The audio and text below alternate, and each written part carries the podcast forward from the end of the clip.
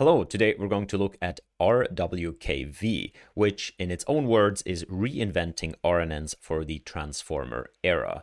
This is a very interesting project and a very interesting model architecture because it has some properties of transformers. Notably, it's a model architecture that's very scalable uh, in terms of training, so you can stack it really deep and you can still train it. And also, you can parallelize training. At the same time, it avoids the quadratic memory bottleneck that transformers have by essentially being an RNN. It's kind of a recurrent neural network in the sense that during inference, you can compute the output step by step and always have a constant memory because everything is put into a hidden state. We're going to look at how these two things come together and what the trade offs are between the two. The project is also very interesting because it's been largely developed by one person or by just very few people uh, who have worked on this. And then compare this to entire corporations that are pouring their human resources into transformers.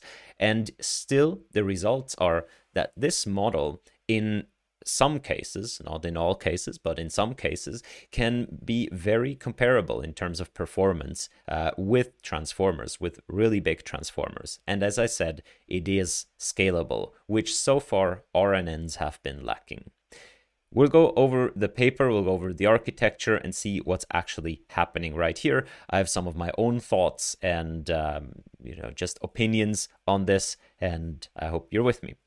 But first, uh, let's let me show you this. Fully Connected is a conference. It's by Weights and Biases. It's a one day event and it has pretty cool speakers. So the not only the co-founders of Weights and Biases themselves, but the co-founder of LangChain is there, the co-founder of Kaggle is there, Richard Socher from You.com is there, Chip Huyen is there of Claypot. Uh, there's so many people right here and so many cool speakers. And as I said, if you are in around the San Francisco area, go give that event a, a visit if you want. I'm going to use uh, put a link and a promo code into the description of this video that will make the tickets cheaper. So um, the tickets will be 49 bucks instead of what you see right here. So that's going to be on June the 7th. Don't forget that June the 7th in San Francisco. It's an in-person event, has a max capacity, so grab it now that's it. Uh, thanks to Weights and Biases for also giving me this opportunity uh, and you know, also giving this to you. It's very cool. So, RWKV, it stands for, let me not screw this up, receptive, receptance, receptance. R is for receptance, W is for weight, K is for key, and V is for value. These describe the different elements of the model architecture, and we'll go through that, we'll go through it.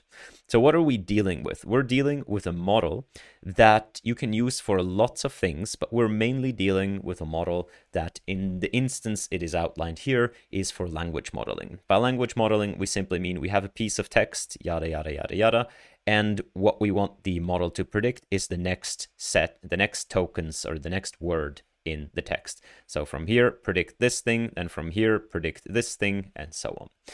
Transformers are usually used in this manner. Uh, notably, I would stick the entire prefix here into a big transformer and the transformer would spit out the next step. It will do that in a form that we call causal attention, which essentially means that every piece in the text right here, so every token, can attend to all the other tokens that are before it. So all the other tokens that come in front of it would have be would be inputs to that token uh, using attention that results in a quadratic um, in a quadratic requirement of compute and memory. Now, if you can see there, the if every token attends to its back, it's like t times uh, t half minus one or something like this. Interactions that need to be considered. So t squared in expectation. And no, yes, maybe. Yeah, that that makes about sense. Um, So transformers naturally have a limit because if you add one token, then you always add a memory requirement of of t, and so very quickly that scales uh, to be out of proportion. So their power is traded off by the fact that they can only consider a limited set of tokens at a time. Recurrent neural networks trade this off. Recurrent neural networks, if they have to do something like this. If they have to have an input and then predict the next thing, what they'll do is they'll just start here. Then they'll put something into a hidden state, like a little memory. I'm going to represent that as a box. People have forgotten how RNNs work, I figured. Uh, like a few years ago, I could have talked about RNNs and every one of you would have known what I'm talking about. And then transformers are kind of the new thing. And now it's more like I have to say, I have, I don't even have to mention stuff is a transformer, um, but I do have to conversely explain RNN. So it would put whatever it learns into a memory, like this hidden box, this box right here is the memory. Then from that, it would consume the memory and it would consume this thing and it would build a new memory and then it would consume that memory and it would consume the next input it would build a new memory. So it does this step by step and it can always you can drop the old memory. So you can forget about the old memory because all you need uh haha pun intended to go forward from here on out is that current memory. So you do step by step and you always save stuff into the memory into the hidden state or whatever you want to call it. So RNNs have this really great property that they only require a constant memory in order to do inference. However, the individual, the individual inference step, for example, when we are here, we have that memory, we predict the next um, the next token from it. So we predict the next this thing right here. We can only consider the memory and the previous token. That's all we cannot explicitly consider any token that is in the way back uh, because everything goes through that hidden state. And that bottleneck has usually been one of the downfalls for RNNs. There is a problem of vanishing gradients. Uh, there are a couple of other problems that you can't just compress information into that one hidden state.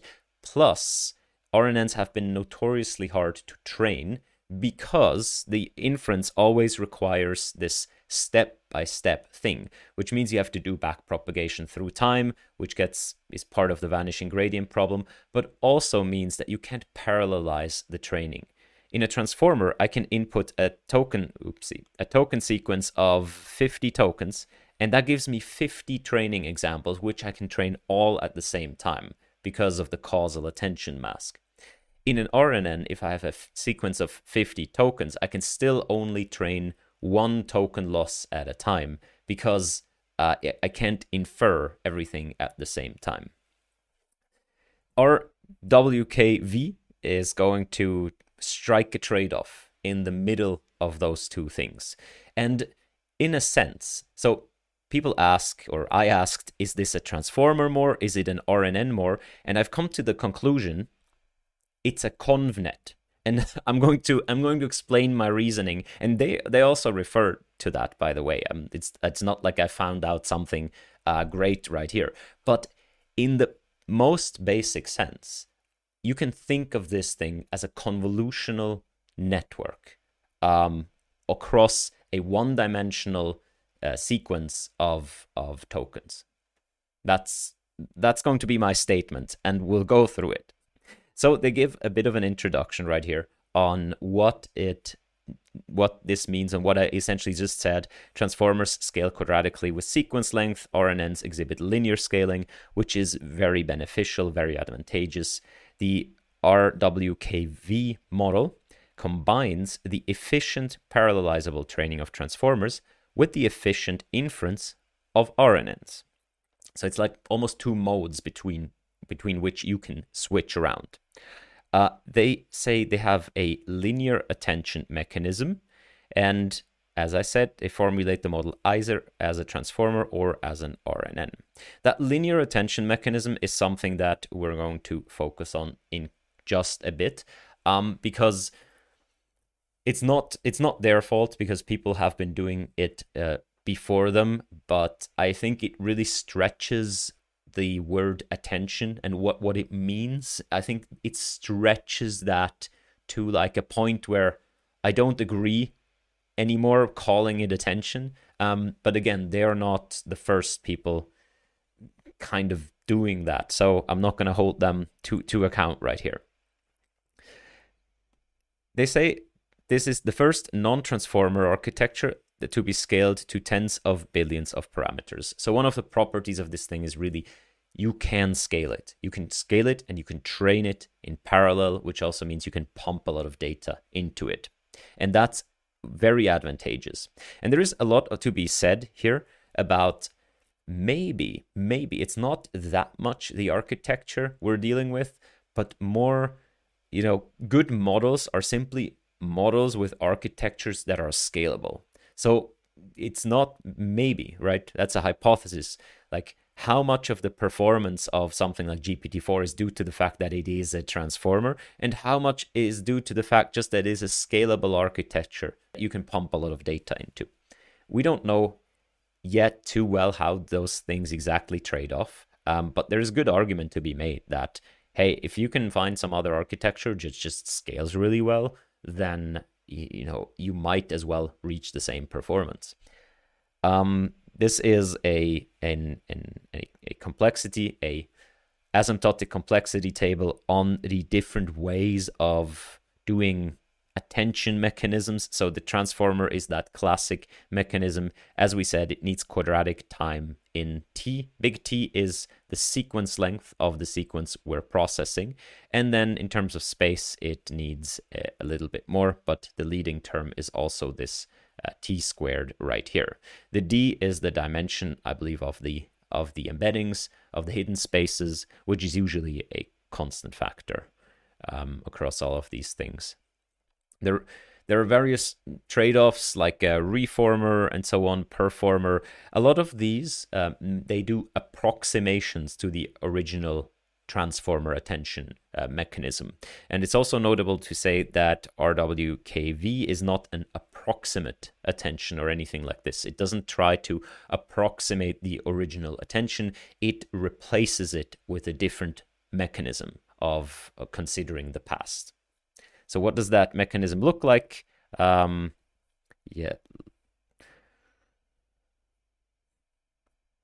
Let's yeah, let's let's go into it. So maybe yeah, this is this is smart. Let's first look at this here. If you've uh, been in in deep learning and are old like me, you remember this. This is an LSTM. This is a long short-term memory cell um, from back when before attention was a thing. So this was one of the main ways people build RNNs, recurrent neural networks, uh, that would actually somewhat avoid that vanishing gradient problem and could learn to remember things for a long time. The idea behind LSTMs is that you have your the hidden you, you have two hidden states if I'm correct um, am I correct? Yes. So you have two hidden states, this C and this H, H being the real hidden state, and you have a lot of these uh, gating mechanisms. So what the gating mechanisms do, it's often represented like this here. This is an element-wise product. So what you would do is you would give in in a hidden state, you would get in an input. You put the input through some sort of computation, neural networks, nonlinearities, yada, yada, yada. And then you'd have some result right here, which would be a vector, right? And then the question is obviously, you can compute an output from that at this particular time step. But the question is, how should the next hidden state look like? And the idea behind uh, LSTMs and similar architectures is that we're going to take the last hidden state sorry. We're going to take the last hidden state and we're going to update it. In a if in a really basic RNN, we would just kind of replace the hidden state, or we would maybe add the two together and then forward propagate it. But what an LSTM does, very interestingly, is introduces these these gates. So what we'll do is we'll have something like a forget gate, and the forget gate is simply a binary or not a binary, but it's a a obviously continuous, but we can imagine it as a binary vector where just it's a mask. It's values between 0 and 1.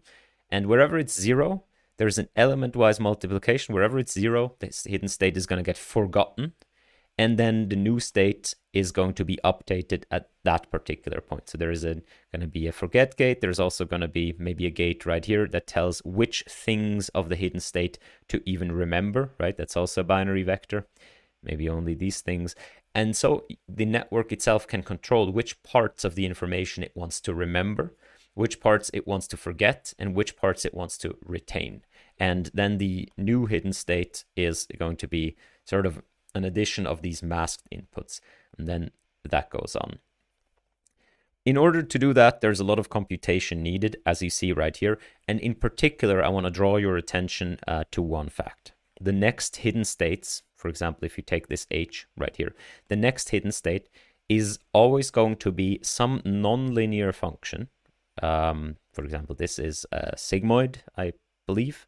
It's a nonlinearity or a tan h or something like this of something here, like of this CT. The CT in itself is a linear combination, but a linear combination of this, this in its turn again is a non-linearity and then a linear combination of the things, and this ultimately is the last hidden state.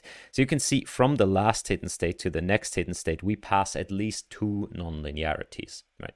And there you see this sequential stepwise nature of things. It's always, um, it's always, you have to compute the step, and then you have to compute the next step based on this step. And the outputs are non-linearly related, so there is no way you can like jump a few ahead or take five steps together or something like this because they're non-linear. It's not like linear functions. Linear functions compute really easily, right? Um, non-linear functions that are stacked where every next thing needs the first thing as an input, those are really not parallelizable, not like aggregatable or anything like this.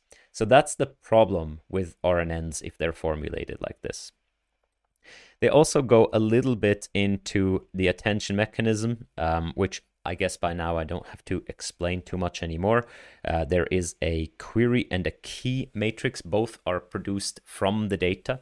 So the data enters and three matrices are produced, queries, keys, and values we'll do an outer product between the queries and keys, which is defines this quadratic interaction. So every token can attend to every other token.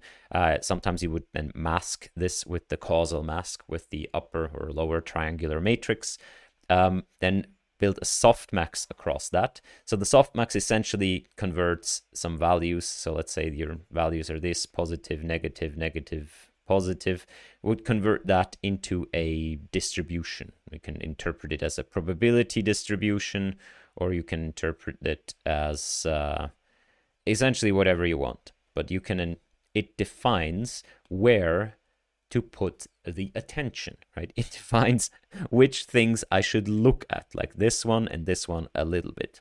I guess that's why it's called attention, because it defines the weights in by which I aggregate information. So it dynamically allocates attention to some of these values right here rather than others. That's what attention means to me in its in the sense how it's described and that's why I said the term is stretched a bit far. You can write attention in a in a different way and you can decompose it recur recurrently. Um, almost like an RNN. So you can decompose attention computation. And this is done in parts to also get around the memory bottleneck. However, um, you trade it off with computation, right? If you compute these things in sequences, you have to compute them sequentially, where you could just compute them in parallel by doing a big outer product matrix multiplication. So you do trade off time and memory here. Uh, and by the way, you, you have to remember all of these things. You can sum them, I guess. Yeah. I mean, any matrix multiplication you can probably do that with. Never mind. You can decompose the attention computation, same one as above, in a way like this. So I have the outer product of just pair of keys and queries. Um, I raise that to the, I have the exponential of that. That's part of that softmax computation. Ultimately, I divide by the, the sum of these values. So that's the softmax operator. And then I multiply the value at that particular location. So you can see here, this part here defines a weight and V is the value. So it's a weighted sum of the values. Now we come to attention-free transformers, which is a piece of work that this paper takes a lot of inspiration from. Attention-free transformers try to go about this in the same way as attention, but they say, hey, can we reformulate this, this formula up here, the one that we saw? Can we reformulate this and just turn it into something that doesn't need that whole quadratic memory uh, shebang? And they come up and say, if we don't have to do the outer product up here, this outer product, if we don't have to do these outer products, um, then that would sort of mean that we don't have this token to token. Every token can attend to every other token interactions anymore, which means we don't have that quadratic uh, thing anymore. And therefore, um, we would you know, we we could save a lot of memory. So they replace the interactions between query and key. They replace that, and they say let's let's not even compute a query. We'll just compute a key for each token. So we're now only producing matrices k and v. Okay, no queries. Um, instead, we'll have these w's right here. The w's are learned. So w is a learned um, matrix. So not a not computed from the data, but learned. And it just learns how tokens interact with each other. What does it mean? It means that I just have a matrix of size t by t. And in there, one, two, three, four, five, one, two, three, four, five. And in this matrix, there's going to be a number like 7, okay? And that means that the interaction, the, the, the weight, the attention weight essentially of that token 1 has with respect to token 2. So how much is token 1 going to attend to token 2? Let's assume it's not causally masked is 7. Okay? That that's that's that. It's the same for all the sequences. You all you just say, well, the first token is always going to attend seven to the second token. All the same, it's one set of learned parameters, and therefore you can. Um, this is just now a multiplication by a constant, essentially. Now that just defines a fixed attention, um, which is a bit too little. So the fixed attention is not flexible enough. Before we had completely dynamic attention, and now we go to completely fixed attention that is just learned across the whole data set. And the authors there said wisely, hey, you know, it is in it is the fact that depending on the current data point, we might need to look back further or we might need to change that attention pattern a little bit.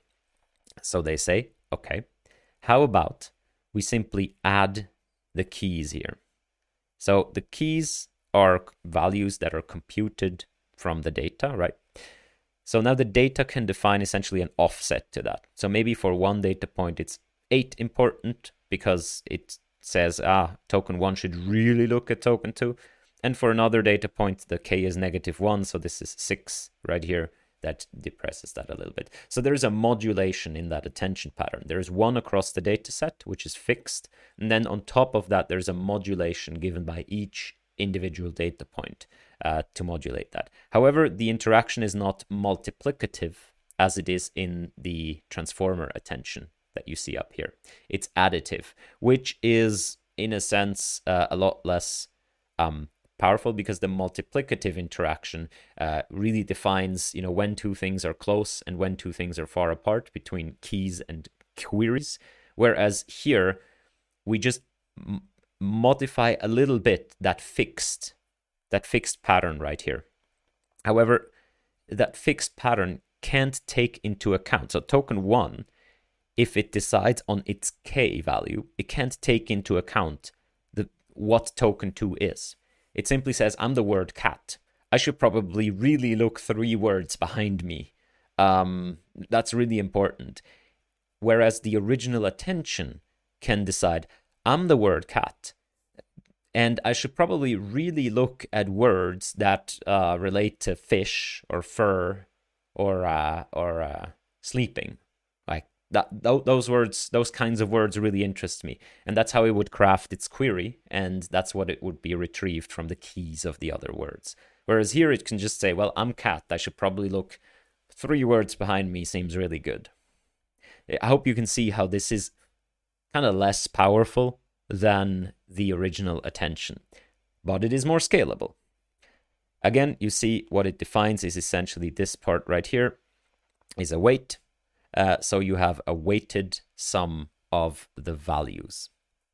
Lastly, we have this paper right here. So it formulates the attention mechanism. It says, yeah, but here, what we still need to do is we still need to learn that interaction matrix, which crucially also means it's still limited by t. It's still limited by, um, you know, sort of a fixed size. We can't we can't go bigger than that. And what they say now is, how about we don't learn this matrix? All we learn is a vector. All we learn is the vector w. And the vector w, um, it's the same for all, and it defines, so it defines, it's a vector, and it has the same dimensionality as the hidden dimensions of the hidden state, essentially. And it defines, for each dimension, it defines how much does the past matter. So for one dimension, it could say, well, the past matters a lot, therefore um, that value is very high. And for the other dimension, it could say, no, that value is very low. The past doesn't matter a lot. What happens if we do that? Um, ultimately, we're going to do something like, again, something up here. So you can see we have e, the exponential function of wti plus k. ki. Um, so they now say, okay, we multiply this by this term, t minus i means how much back I'm looking. So if we wonder, we are token one, how much do we attend to, or let's go the other way around, we're token four, how much do we attend to token number two? Okay, then we ask in which dimension? In the first dimension. Oh, the first dimension is really large. Um, therefore, we're going to attend a lot to the, the general past of dimension one. Okay, so maybe that's this drop off. And then we look two tokens in the past because the current time step is four. And this i here is two. So how, which token are we and which do we attend to? And you can see it's minus. So this is getting bigger and bigger as you go further back in the past. So it's essentially a linear drop off in the value of W, and W itself can be big or small. And these two things together define how important a past token is in that particular dimension. So it's a multiplication of how far back is it, and how much is this dimension in general, considering its history. And then you can say, ah, it's considering this much, it's two tokens back, so this much attention. And then that is modulatable again by a key value that can depend on exactly what the current token is. So I hope that's understandable. The attention matrix is built on the fly in RWKV, and it's defined A by the vector, it's defined per dimension. The vector W defines a general importance uh, list. For each dimension, it defines how relevant is the past. The second component is this. It's simply a linear decay on in, into the past. So the uh, further back, the less important it is. That being said, this is obviously then put through the exponential function, and therefore it's a linear decay in the exponential function. So I guess an exponential decay. And then the third thing is the modulation. And this is where, where this is where the actual value that the actual what the token is uh, plays a role is then to modulate that point we determined right here, modulate it up or down a little bit also in the in the exponential function. So that is how RWKV considers the past. In general, it forgets the past in an exponential fashion, modulated by the global importance of dimensions and a, a value that's dependent on the current token. All right, so it has the same trade-offs as these attention-free transformers. Right. Now, what do we do with this with these things? Somewhere we have we have sorry for scrolling around so heavily. So this is how the model is composed. This is a recurrent application of the model. So we see the same model applied to three tokens in succession. So the my name is Bob. Okay, you input my, and you're trying to uh, make it output name. Then you input name, so you input my name. You're trying to make it output is. Then you input my name is. You're trying to make it output Bob. So it's three applications of the same model. So the model isn't composed of these three columns, but the model is composed of one column, and then we just apply that over and over again. You see it has uh, a beginning, essentially, which is a, a token embedding. Um, it has an end, which is a language modeling head, which is a, a fully connected or a stack of fully connected layers that just maps into the vocabulary. Uh, but in the in the middle, it's composed of uh, recurrent, or sorry, of a series of layers. So there's in each layer there's always sorry, in each layer there's always a time mix module and a channel mix module. So the time mix module being here and the channel mix module being here. And those are repeated, time mix, channel mix, time mix, channel mix, and so on. And then on top, there's this uh, language modeling head. So what are the two blocks? This is a schematic of how the two blocks look like. I know this is a bit small, um, but the time mixing is down here and the channel mixing is down here. We're gonna look at this in a bit of detail in the math, but observe right here what you always have is you have the input signal. You're going to compute R from it. R is a, a, a value that is going to be used as a for like a gate, a forget gate. So R always defines how much of whatever is incoming here or whatever is incoming from here, how much of that do I want to retain and send up to the next layer. So as you can also see, R is computed over here as well. So for every one of these blocks, we're going to do a computation over here or over here, and then we're, we're going to have a decision made by this branch of the computation of how much of that we even want to accept and then send up to the next layer.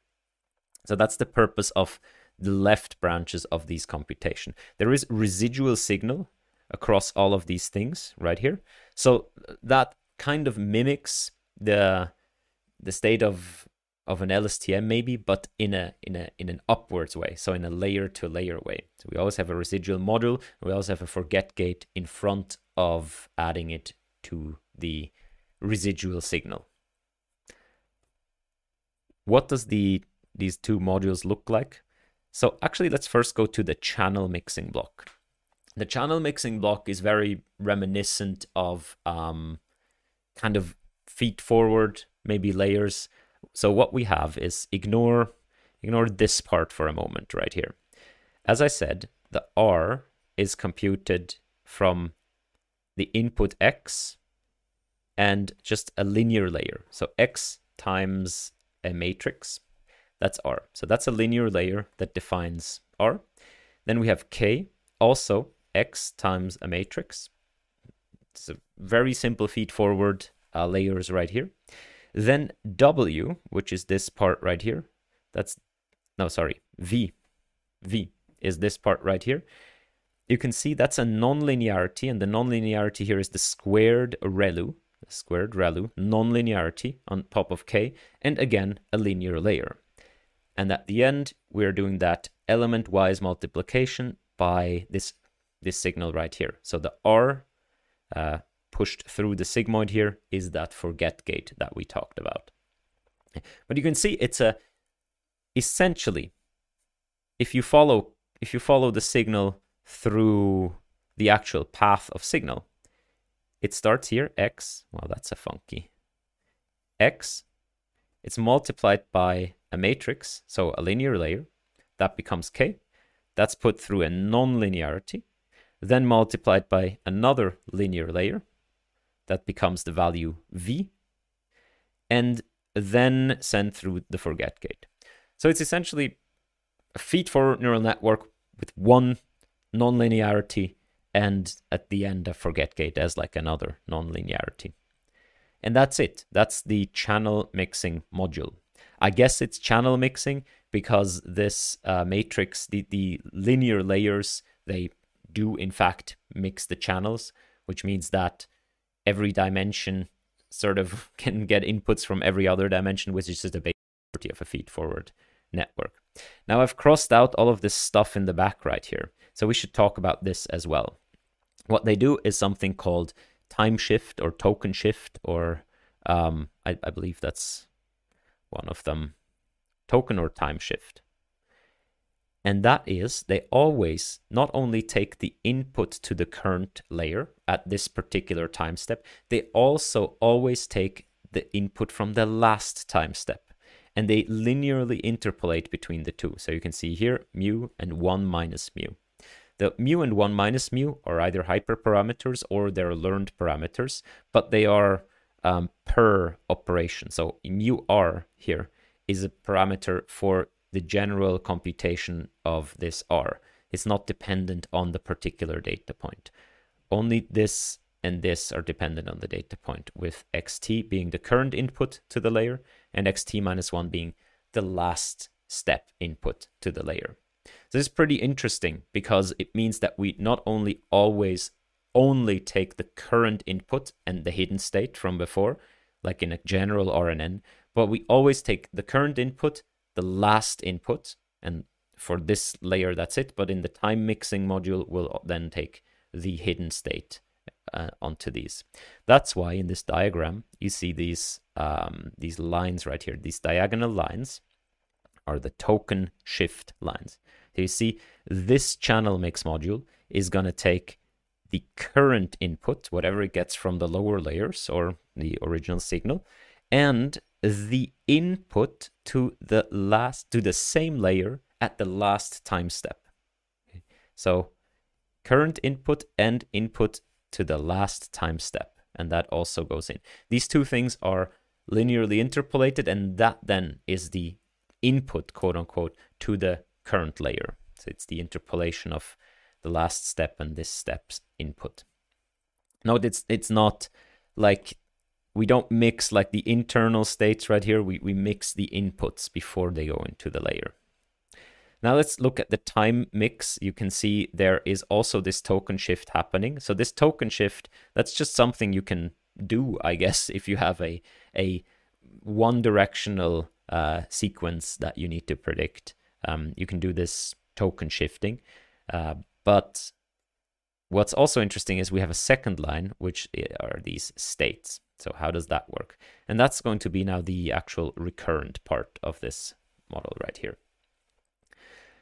You can again see here, we're always uh, working with the token shift. We never just work with the input, but you can just think of these things here always as like x, sorry, x tilde, where x tilde is a mix between the current input and the last layer's input.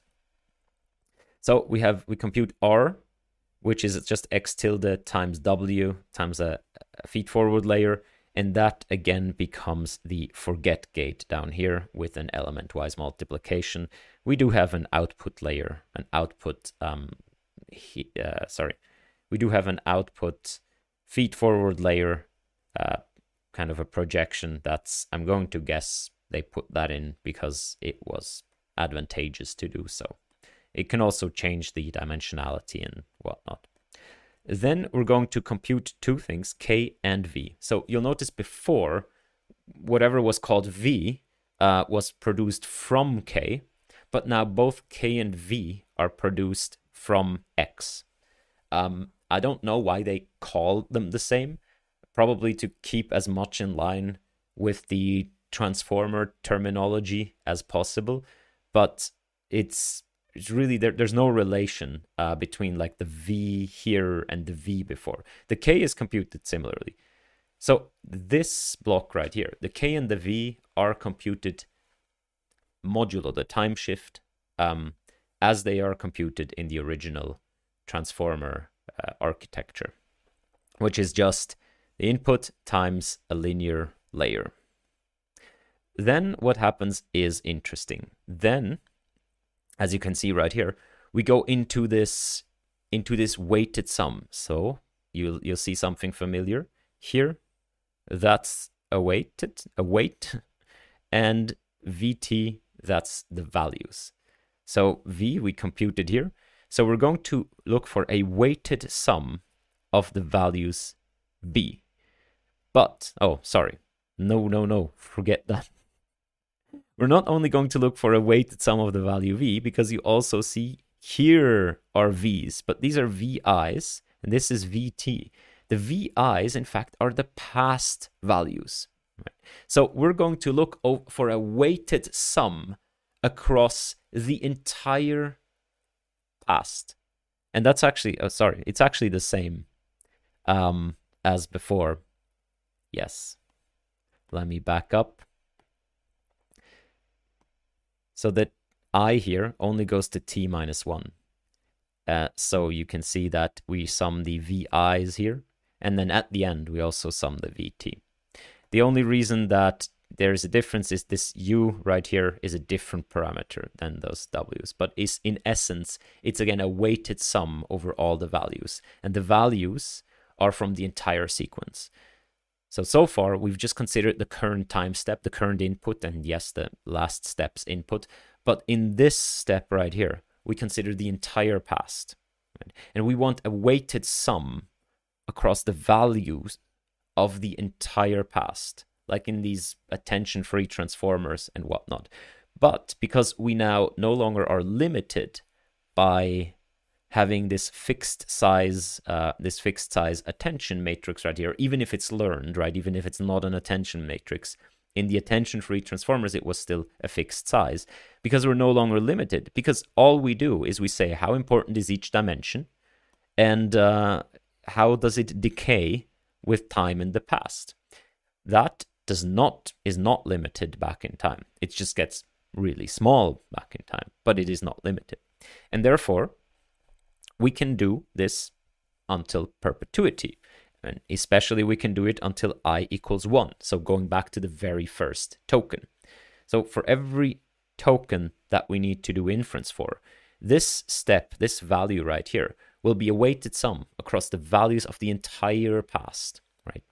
And you can see easily that you can do this in a recurrent fashion. This is a it's a softmax and you can see there's exponentials that here and these are multiplied by the values and down here we go just over a sum of the exponentials so it is a softmax um, however you can just keep track of the, the numerators and the denominators separately and then that be, that becomes your hidden state and you can pass that forward. So you just grab uh, this sorry right here and this down here and before dividing them, you, you just pass them on, right? And then in the next step, you simply add something on top, divide them for the current step, but then pass on the hidden states separately.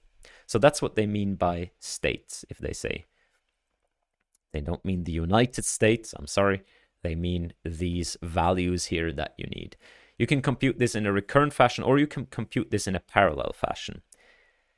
So just to finish here quickly, this value here, this weighted sum over all the values of the past, um, is then fed into this forget gate, as you see here, and the output is computed from it.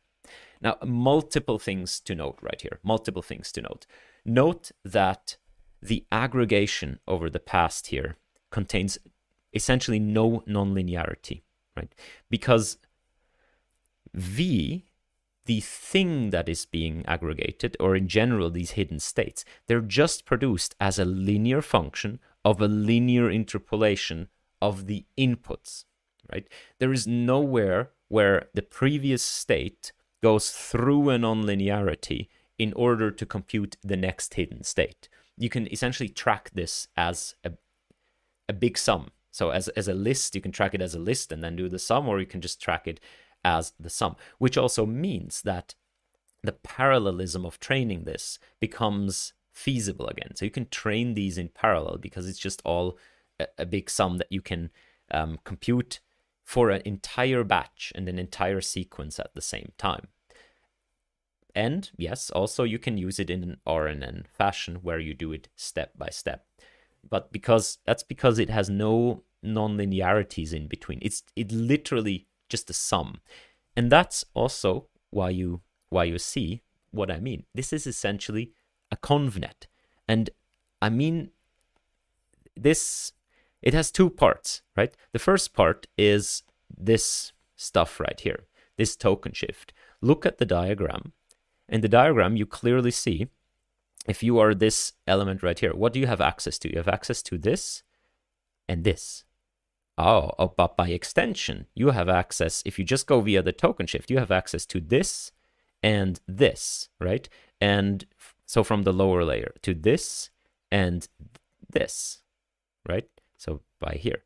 So you have a receptive field that grows with depth, right? If we had another layer, the receptive field will grow again. So the token shift itself is already essentially very directly a convnet, and you you know you only have non-linearities as you cross these layer boundaries right here. Otherwise, it's essentially just a linear interpolation, which is exactly a convolution with the kernel eh, being uh, mu and 1 minus mu. That's your convolutional kernel. So size 2, you slide it over. Um, so that, that defines a conv- convolution. And the same thing for these things right here. That is very reminiscent of, uh, if you know about these like S4 or state space models and so on, which essentially what they do is they define a way to linearly aggregate the past, right? Um, which is exactly what this big sum is right here. They define a way to do a weighted sum across the past that in between has no no nonlinearity. So you, you can just track it like this. And yeah, so again, and, and S4 is essentially like a, a big convolution.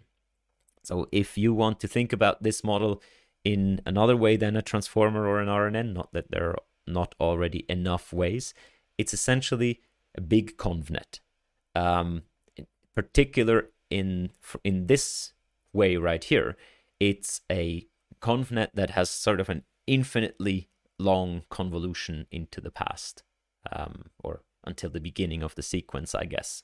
Um, and you, the way it's done is there there is a standard conv kernel, and then that's modulated by these k values right here. All right, so that is how that works. I hope I've made this a bit clear. Um, the why this is called channel mixing and this one isn't called channel mixing. Like this is just as much channel mixing as the other one is. The only difference is that down here, um, there is kind of a nonlinearity within the layer, and there is and and here we have this aggregation over time. So I guess calling this time mixing is fair. But this is just as much channel mixing because these feed forward layers, they mix the channels. So yeah, but that's that's naming that doesn't doesn't really matter. So they specify here this can be used in time parallel mode. Um, complexity of processing a batch of sequences in a single layer is this. So you can process a batch um, as a batch, right? So it requires, they say, meanwhile, updating uh, attention scores requires a serial scan and has a complexity of this. Uh, they've implemented this in a custom CUDA kernel. You can actually go look at the code. I've done that, and it's fairly easy to understand the CUDA code. It's one of the more understandable pieces of CUDA code. Um, and you, you just write this function and CUDA takes care of sort of parallelizing that and, and putting that across cores and, and workers and um, processes and so on. The element-wise uh, computation is time-dependent but can be readily parallelized along the other two dimensions. On the other hand, you can also use this as a, in a time sequential mode. Um, can be conveniently formulated recursively for decoding during inference. Oh, oh. My connection here is spazzing out. One second. And we're back.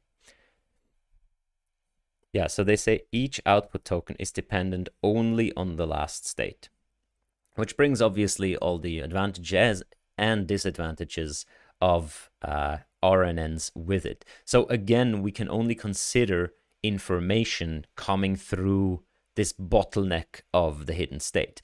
But I feel because it's this big sum of aggregation, it's essentially a weighted sum across the past and not nonlinearity across nonlinearity across nonlinearity, it can much more easily look back into the past in but it can do so in a linear fashion, right? So I feel this is among all the situations like transformer, LSTM, and this one, this is probably the weakest form of being able to look into the past with nuance, right? You can look into the past, but you can only do so in like a general fashion.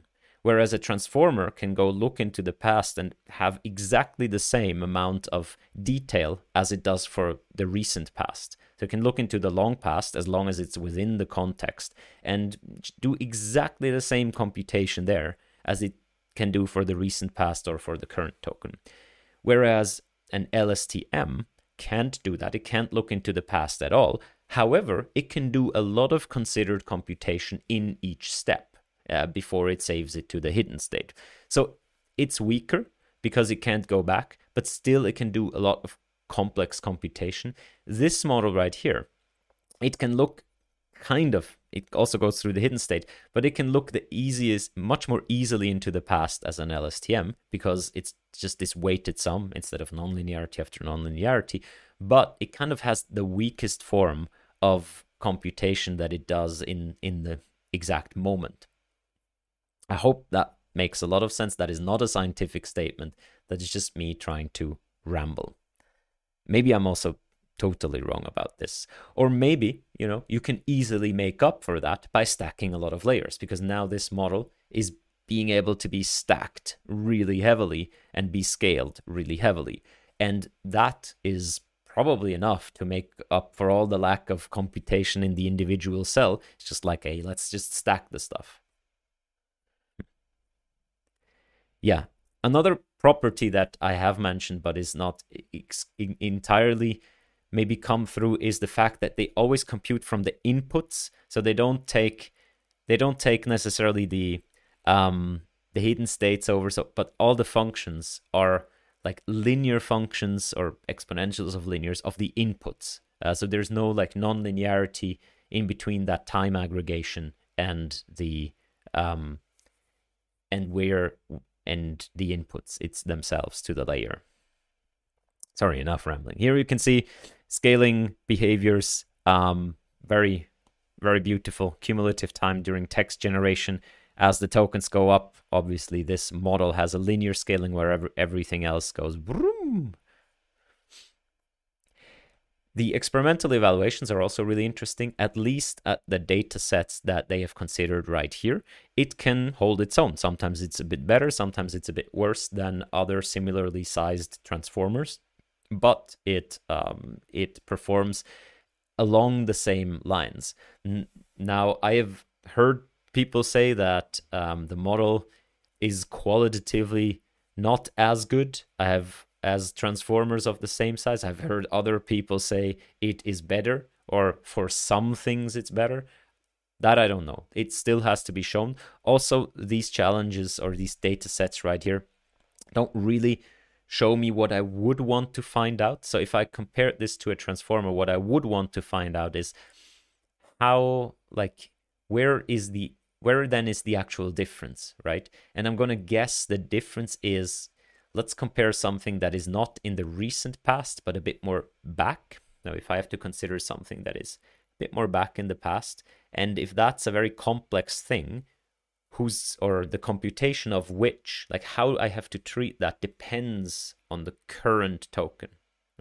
I can't really tell you now an example for that, but in a situation like this, a transformer would be way superior um, than like any LSTM or, or, or this model right here. So maybe during programming in certain fashions, um, or if the context for something is only given much later. But um, for a lot of applications, probably not that important. They also can show easily how uh, increasing the context length, since they can do that now, increasing the context context length uh, nicely decreases the loss of language modeling on the pile data set. And they give some um, some suggestions right here. So for example, uh, improving computational efficiency by applying a parallel scan in this step to reduce the computational cost uh, to this, which would be another improvement that's theoretically possible, but I'm going to guess that's not done right now. Um, they also discuss the limitations, so they're very open about the limitations and all the comparisons right here. Right, this is um, this linear attention leads to significant efficiency gains, but still it may also limit the model's performance on tasks that require recalling minutiae minutiae information over very long contexts. Okay, that's essentially what I was trying to describe, but it's it's done in much better words than I did. The recurrent architecture inherently limits its ability to look back at previous tokens. Yeah, that's like an RNN. And uh, the they also discovered that there is an increased importance of prompt engineering in comparison to standard transformer models. So there are multiple hypotheses. The one they give right here is the linear mechanism limits the information from the prompt that will be carried over to the model's continuation.